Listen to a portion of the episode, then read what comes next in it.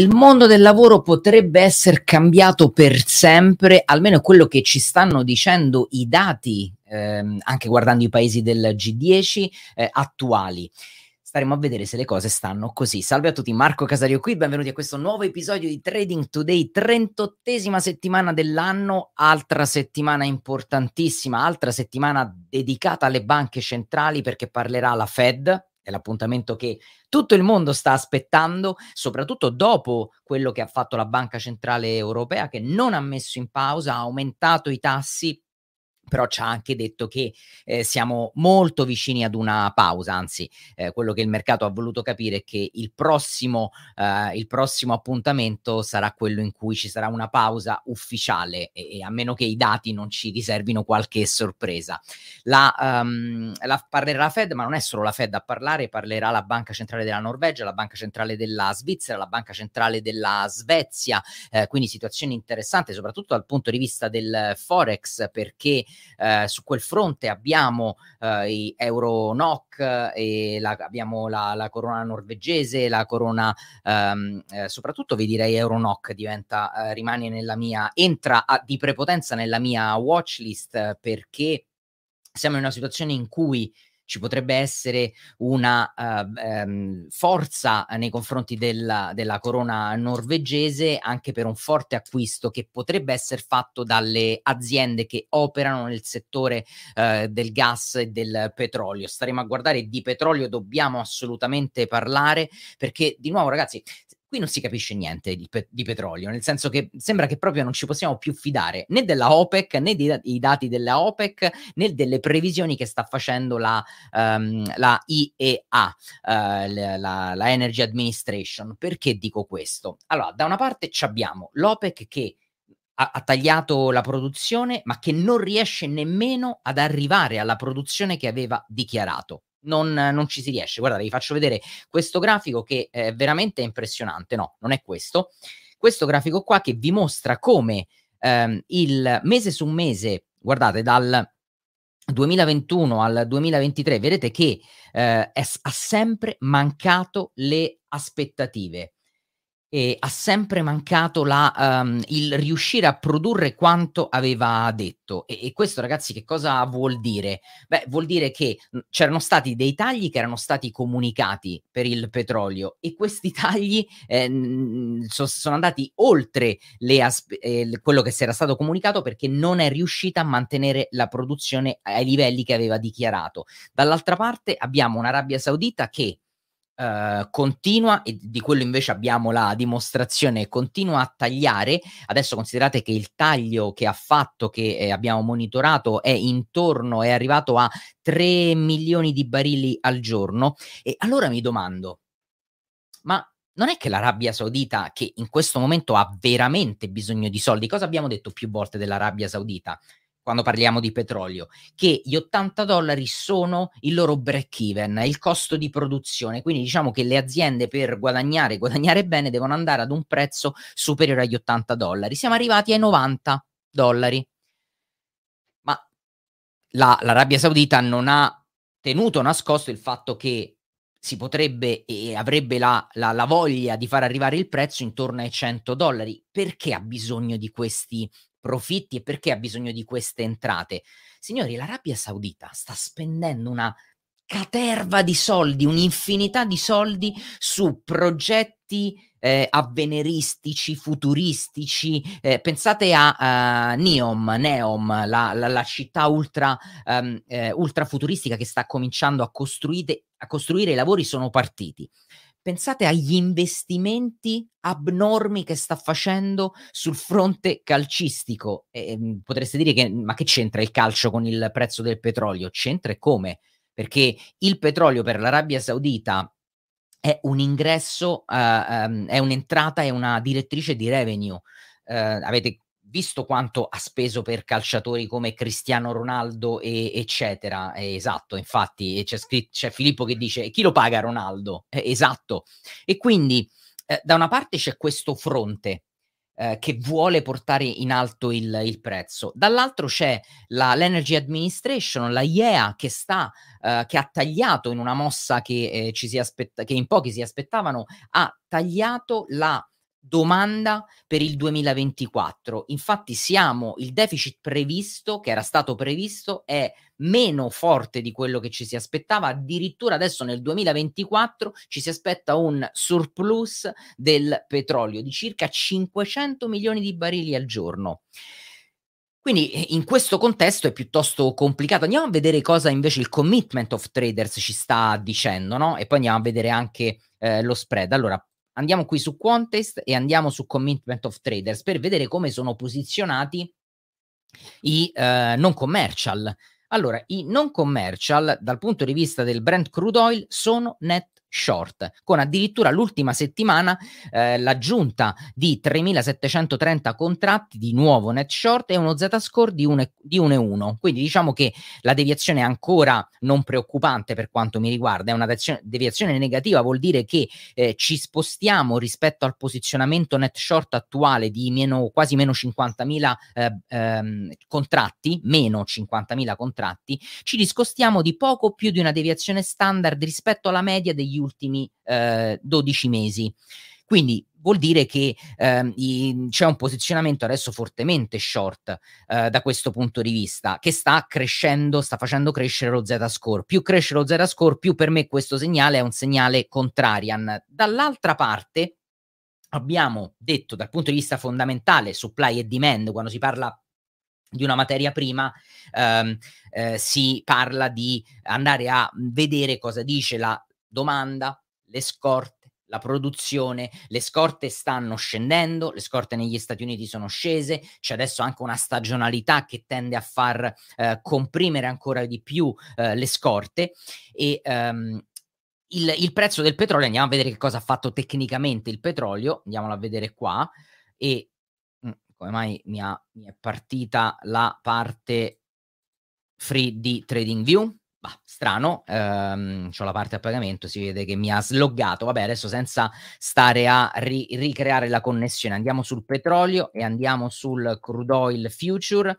e vedete che siamo arrivati a 91,50, quindi il petrolio praticamente ha avuto questo primo impulso, ha toccato questi massimi, ha ritracciato ed è ripartito e, e di nuovo qui molti pa- pensano di andiamo a vedere con l'inversione di Fibonacci dallo swing high allo swing low dove abbiamo il livello 161,8. Guardate, proprio poco sopra i 95 dollari, siamo a 96,10, ma ehm, cominciano ad arrivare i primi, ehm, i primi segnali discordanti. Eh, rispetto all'andamento del prezzo, quindi si potrebbero creare, non oggi, ma si potrebbero creare i presupposti per un trade asimmetrico. Perché? Perché abbiamo taglio della domanda da parte dell'Energy Administration, un surplu- surplus nel 2024, eh, la produzione che, ehm, che, che, diciamo è tagliata ma rimane costante anche se l'OPEC Plus fa difficoltà a mantenere i livelli dichiarati di produzione. E andiamoci a vedere cosa eh, ci dice lo spread, quindi andiamo a vedere un po' dal punto di vista dello spread CL andiamo a vedere il prezzo del contratto di ottobre 91,32 con il prezzo del contratto per esempio di eh, gennaio 2024 88 quindi vuol dire che il prezzo attuale è più alto del prezzo um, eh, più avanti spostato nel tempo, gennaio 2024. Infatti, se questo lo vado a, gra- a gra- graficare, passatemi il uh, termine, quindi CL, uh, eh, CL eh, aspettate, facciamo così, questo lo tolgo un attimo, CL con ottobre meno, vado a farmi lo spread, meno CL con gennaio, eccolo qui, lo spread è fortemente rialzista, vedete 3,1 eh, 3,1 perché i valori, vi ripeto, il valore attuale è di 91, il valore più spostato nel, nel tempo è più basso, eh, 88, e quindi c'è uno spread di ehm, 300 punti, ehm, eh, punti base. E, e questo eh, diciamo che tende a um, eh, rafforzare la visione neutrale rialzista. Quindi per questo vi dico segnali che cominciano a, a dare eh, segnali rialzisti segnali ribassisti, questo è il contesto in cui, visto anche la grande cavalcata, si potrebbe presentare la prima opportunità. Bisogna stare molto attenti, entrare solo quando c'è il segnale, quindi avere delle strategie molto precise di ehm, inversione del trend, molto precise di per fare trading in maniera controtendenza, quindi counter trading. A proposito di tendenza e controtendenza, ragazzi, vi ricordo, domani, martedì, ho fissato il webinar, ve ne avevo parlato la uh, prossima settimana, eh, eh, no, la prossima, ne avevo parlato la scorsa settimana, il prossimo webinar di, eh, del Summer Camp e eh, guardate qua, ehm, trovate già la, eh, sia l'orario che la... Um, partecipazione, la descrizione, parleremo di seguire le tracce delle banche e degli istituzionari, ovvero oltre il prezzo con l'analisi volumetrica. Quindi andremo a vedere i fondamenti dell'analisi volumetrica, parleremo di, dell'interazione tra volume e prezzo, eh, quali sono gli indicatori volumetrici principali, l'interpretazione dei picchi di volumi, dei POC, eh, i volumi con i pattern, analisi volumetrica eh, nel trading intraday, falsi segnali, strategie, casi di studio, insomma sarà un webinar ricchissimo come al solito e questo è il quinto o il sesto uh, webinar del Summer Camp, sono lezioni completamente gratuite, il Summer Camp finirà probabilmente la prima settimana di ottobre, quindi farò gli ultimi due webinar uh, a ridosso di questa, eh, l'altro potrebbe essere già venerdì di questa settimana e poi l'ultimo la settimana prossima, come al solito se siete già iscritti non vi preoccupate vi, ehm, eh, non vi preoccupate perché eh, vi manderò ehm, tutte quante le indicazioni per eh, partecipare al webinar. Se non siete iscritti è gratuito, trovate il link qui sotto eh, nel campo descrizione, ve lo metto anche qui in chat così più velocemente potete eh, iscrivervi. E, eh, ed ecco qua um, la comunicazione di servizio. Scrive un collega, sì, ma la backwardation uh, deve Um, però prima o poi deve rientrare, dice Giuseppe, è vero, la backwardation è uno stato, uh, diciamo, anomalo uh, dei future, perché lo, lo, stato di normalità è il contango, cioè dove i prezzi dei future eh, più avanti nel tempo hanno prezzi più alti rispetto al prezzo attuale, è vero, tende a fare min reverting, proprio per questo in questo momento è estremamente forte la backwardation più è forte, più è probabile che a un certo punto rientri. Attenta- attenzione ad una cosa, Giuseppe e a tutti gli altri. Il fatto che, che siamo in backwardation da tanto tempo non vuol dire che allora sicuramente domani succede. Non funziona così. Si può rimanere in backwardation per mesi ancora rispetto ai valori attuali. Quindi fate molta attenzione. Ecco perché vi ho detto bisogna avere più conferme e non guardare solo una cosa. Io non è che vi ho fatto vedere solo la backwardation, non è che vi ho fatto vedere solo il commitment of trader, non è che vi ho fatto vedere solo i livelli di prezzi raggiunti, non è che vi ho fatto vedere solo l'analisi di supply e demand, vi ho fatto vedere le scorte, la produzione, la domanda, no, vi ho fatto vedere tutto quanto e tutto il pacchetto prendo in considerazione per capire quando ho un vantaggio statistico Oggi non ce l'ho il vantaggio statistico e, e quindi non entro banalmente.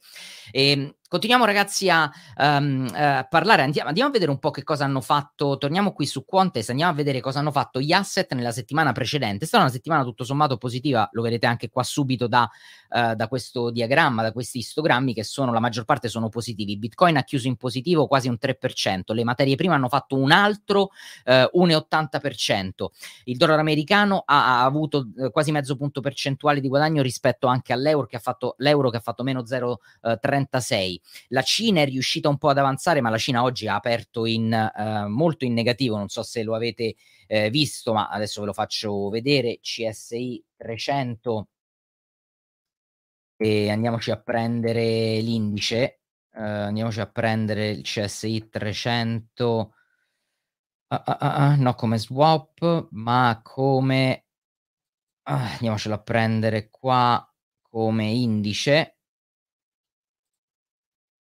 Eccolo qui. Vedete che nella giornata di questo è il, eh, il 18, eh, è riuscito a chiudere mezza percentuale sopra, ma se andiamo a vedere l'H- l'HSI, l'Hang Seng Index, vedete ha chiuso a meno 1,40, eh, qui gioca ancora a sfavore il, la parte eh, del settore immobiliare, c'è un'altra scadenza che eh, Country Garden adesso deve eh, riuscire a pagare, staremo a, staremo a vedere se ci riuscirà. E non solo ragazzi, la Cina sta anche attraversando un momento in cui eh, gli export, l'abbiamo visto, sono diminuiti, ma la cosa preoccupante è che c'è una eh, guerra commerciale in atto con gli Stati Uniti, no? Perché uno potrebbe pensare, cavolo, ma con il yuan cinese, la valuta che è così debole, per la Cina gli export dovrebbero essere molto convenienti, molto gettonati.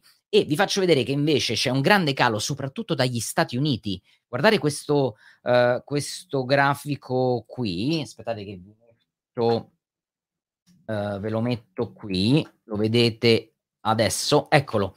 Allora, in questo grafico che cosa uh, notiamo?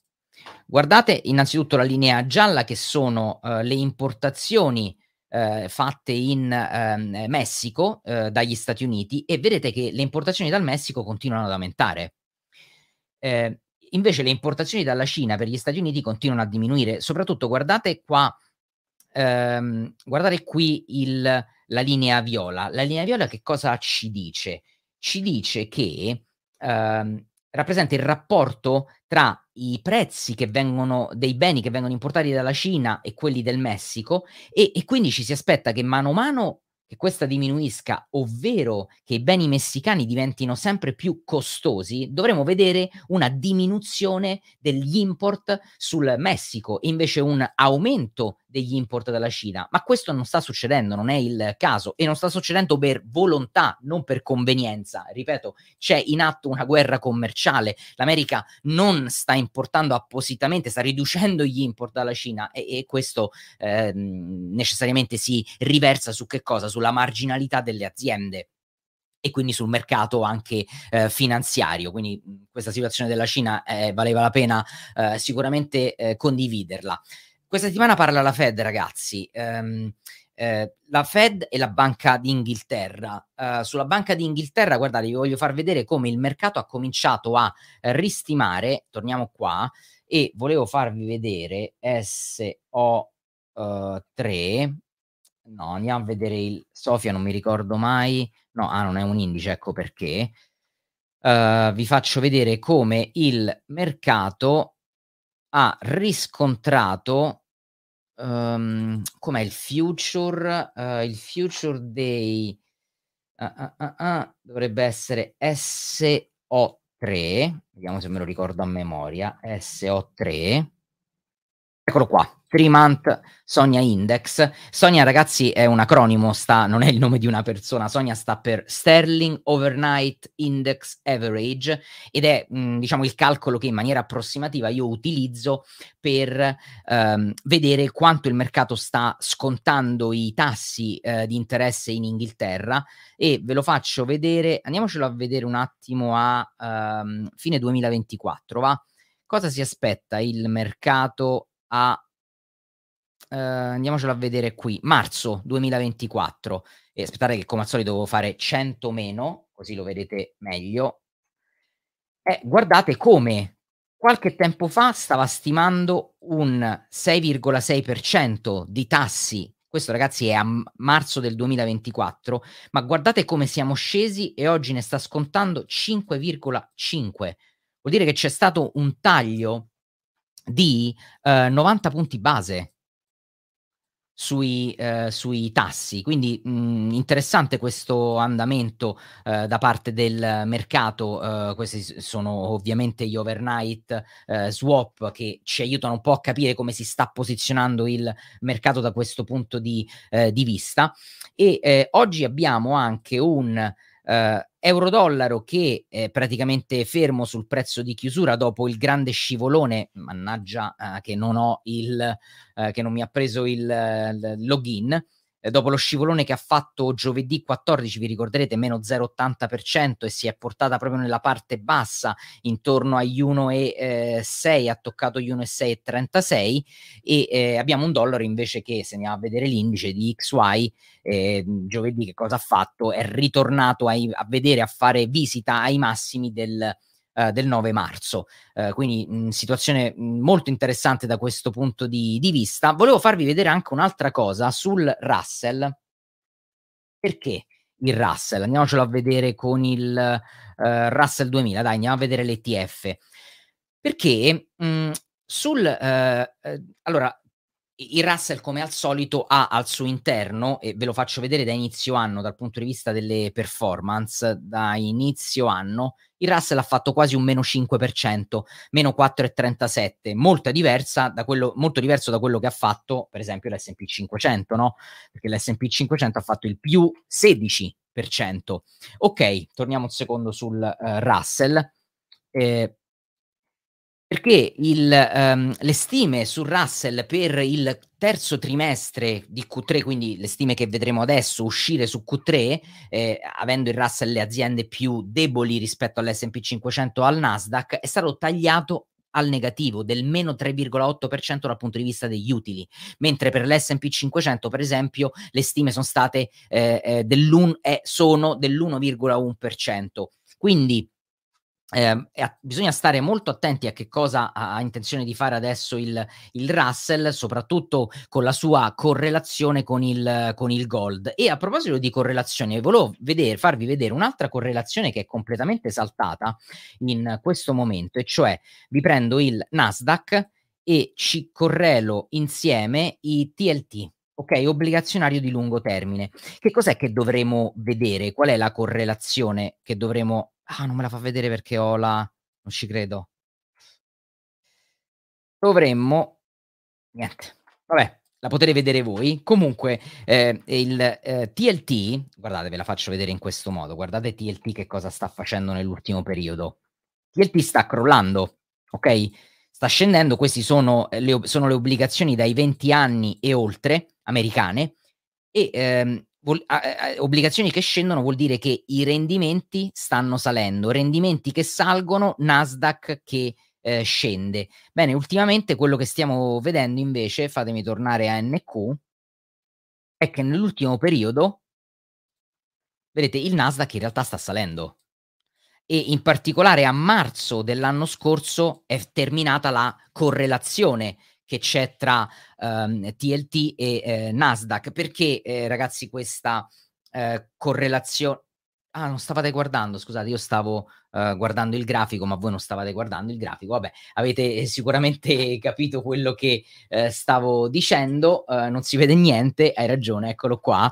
Questo è, scusate, questo è il, nafico, il, grafico del Nasdaq, ragazzi, questo è il grafico di TLT. Vi ho fatto vedere come TLT sta scendendo e, e, da marzo in realtà eh, vedete c'è stato questo piccolo impulso e poi questa discesa e il Nasdaq invece sta salendo. Eh, quando c'è cominciata la narrativa, ve lo ricorderete, del, ehm, la narrativa dell'intelligenza, eh, dell'intelligenza, artificiale, no? È salita, quindi si, si, è rotta la correlazione storica che c'è, cioè quando i rendimenti si alzano, compromettono che cosa? Eh, il cash flow futuro delle aziende tech che hanno spostato in avanti il loro revenue, quindi i rendimenti più alti vuol dire cash flow inferiore, quindi crescita inferiore per questa azienda. Beh, in questo momento non sta per niente ehm, accadendo. Um, e, e ovviamente ragazzi eh, mi chiedono eh, sì eh, prima o poi il TLT ripartirà ma quando come vi dico sempre non potete cioè il fatto che qualcosa sia sceso molto sia salito molto non è che è una strategia per cui sì a un certo punto tornerà sì a un certo punto perché il mercato può rimanere molto più liquido di quanto può rimanere la vostra equity line liquida quindi fate molta attenzione a queste considerazioni, eh? non, non, si fa trading in questo modo, spero che ormai lo uh, sappiate. Uh, prima di chiudere la diretta, uh, volevo, um, volevo, parlarvi di quello che sta succedendo um, dal punto di vista meteorologico negli Stati Uniti e che riguarda soprattutto, parlo di siccità, e riguarda soprattutto il fiume Mississippi. Perché? Perché questo potrebbe impattare sulla volatilità, maledetto maledetta, ehm, oggi niente non ci aiuta il software, ZC, quindi il corn. Potremmo vedere tornare parecchia volatilità sul corn, ma anche sul, sulla soia, quindi potrei guardarlo anche, monitorare anche eh, ZL, per esempio, um, eh, hanno due andamenti diversi, ma io parlo di, di, volatilità. Perché? Perché vi ricordate l'anno scorso quando uh, migliaia di chiatte che allora, dovete capire che il, il, fiume del Mississippi è utilizzato per uh, far girare per l'export, quindi la catena di approvvigionamento di um, settore agricolo, in particolare mais e soia.